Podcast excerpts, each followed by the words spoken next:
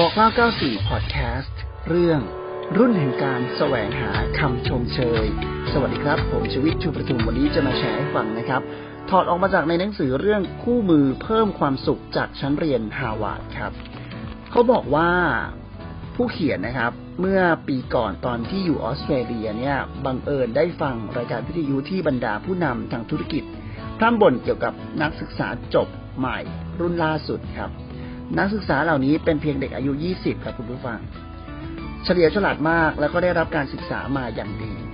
พวกเขาเข้าสู่โลกแห่งการทำงานพร้อมกับความกระหายที่จะได้รับคำชมเชย และก็การเอาอกเอาใจแบบไม่มีที่สิ้นสุดครับ หากถูกวิจารณ์ก็มักจะโกรธ หรือถึงขั้นลาออกเลยทีเดียว อืม เห็นกันเยอะเลยนะครับบรรดาผู้บริหารในสหรัฐอเมริกา และโลกตะวันตกต่างก็เผชิญกับปัญหาเดียวกัน คนรุ่นก่อนที่มักเรียนรู้ผ่านประสบการณ์ที่ยากลำบากมองว่าเด็กรุ่นใหม่เนี่ย อ่อนหัดแล้วก็ถูกตามใจจนเคยตัวนะครับ อาจจะทำให้เกิดปัญหาได้ คุณแคโรลดูเวกเรียกเด็กรุ่นใหม่เหล่านี้ว่า รุ่นแห่งการแสวงหาคำชมเชยครับ ซึ่งมักจะเป็นผลผลิตของพ่อแม่และครูที่หวังดี ซึ่งต้องการเลี้ยงดูให้เด็กมีความภาคภูมิใจในตัวเองมากขึ้น จึงมักชมเชยเด็กอย่างไม่หยุดหย่อนโดยไม่มีเงื่อนไข พื่อให้เด็กมีความมั่นใจมากขึ้นนะครับ แล้วก็เลี่ยงการวิจารณ์ทุกรูปแบบ ซึ่งอาจทำลายความมั่นใจที่แสนเปราะบางของเด็กได้ แต่ผลที่ได้มักตรงข้ามกับความตั้งใจของพวกเขาครับ แทนที่จะเติบโตขึ้น เป็นผู้ใหญ่ที่มีความภาคภูมิใจในตัวเองสูง พวกเขากลับกลายเป็นคนที่ขาดความมั่นคงทางจิตใจ และถูกตามใจจนเคยตัวเดเวกกล่าวว่าตอนนี้องค์กรต่างๆ เต็มไปด้วยคนที่ต้องการ คำรับรองเพื่อทำให้ตัวเองมั่นใจ และก็ไม่สามารถทนกับความวิจารณ์ได้ ซึ่งนั้นไม่ใช่คุณสมบัติที่จะช่วยให้ประสบความสำเร็จทางธุรกิจได้เลยนะเพราะความสำเร็จเกิดจากการทำสิ่งที่ท้าทาย ความเพียรพยายาม รวมถึงการยอมรับข้อผิดพลาด และแก้ไขข้อผิดพลาดเหล่านั้นด้วย เขาบอกว่า คุณชมเชยเด็กและผู้ใหญ่อย่างไร ชมเชยโดยเน้นความพยายามและขั้นตอนที่พวกเขาทำใช่หรือไม่ ลองนึกถึงครูของตัวเองหรือครูของลูก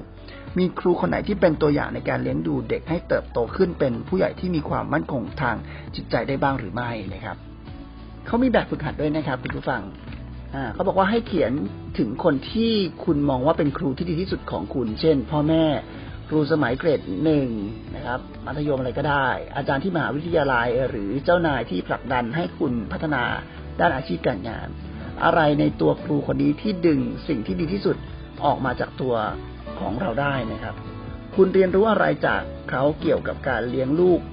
ของตัวเองหรือเด็กคนอื่นบ้าง คราวนี้ครับเขาบอกว่าให้จินตนาการว่าคุณจะทำอย่างไร ถ้าต้องเป็นครูสอนสิ่งต่างๆ เกี่ยวกับชีวิต คุณจะนำบทเรียนที่ได้จากครู ที่คุณชื่นชมมาปรับใช้ในที่ทำงานที่บ้านและด้านอื่น ๆ ในชีวิตอย่างไร คุณสามารถทำแบบฝึกหัดนี้ซ้ำได้ครับ โดยคราวนี้ให้นึกถึงครูอีกคนและเปรียบเทียบครูคนนี้ กับคนแรกว่าทั้งสองคนเนี่ยเหมือนหรือต่างกันอย่างไร และมีอะไรบ้างที่คุณสามารถเรียนรู้จากพวกเขาเกี่ยวกับการสอนที่มีประสิทธิภาพ ซึ่งคุณสามารถนำไปใช้ได้เมื่อต้องสวมบทบาทเป็นครูครับวันนี้เวลาหมดแล้วนะครับ ถ้าใครคิดว่าข้อมูลเหล่านี้เป็นประโยชน์ ฝากกดติดตาม TV5 HD ออนไลน์ในทุกแพลตฟอร์มด้วยนะครับ www.tv5hd.com พทบ5นำคุณค่าสู่สังคมไทย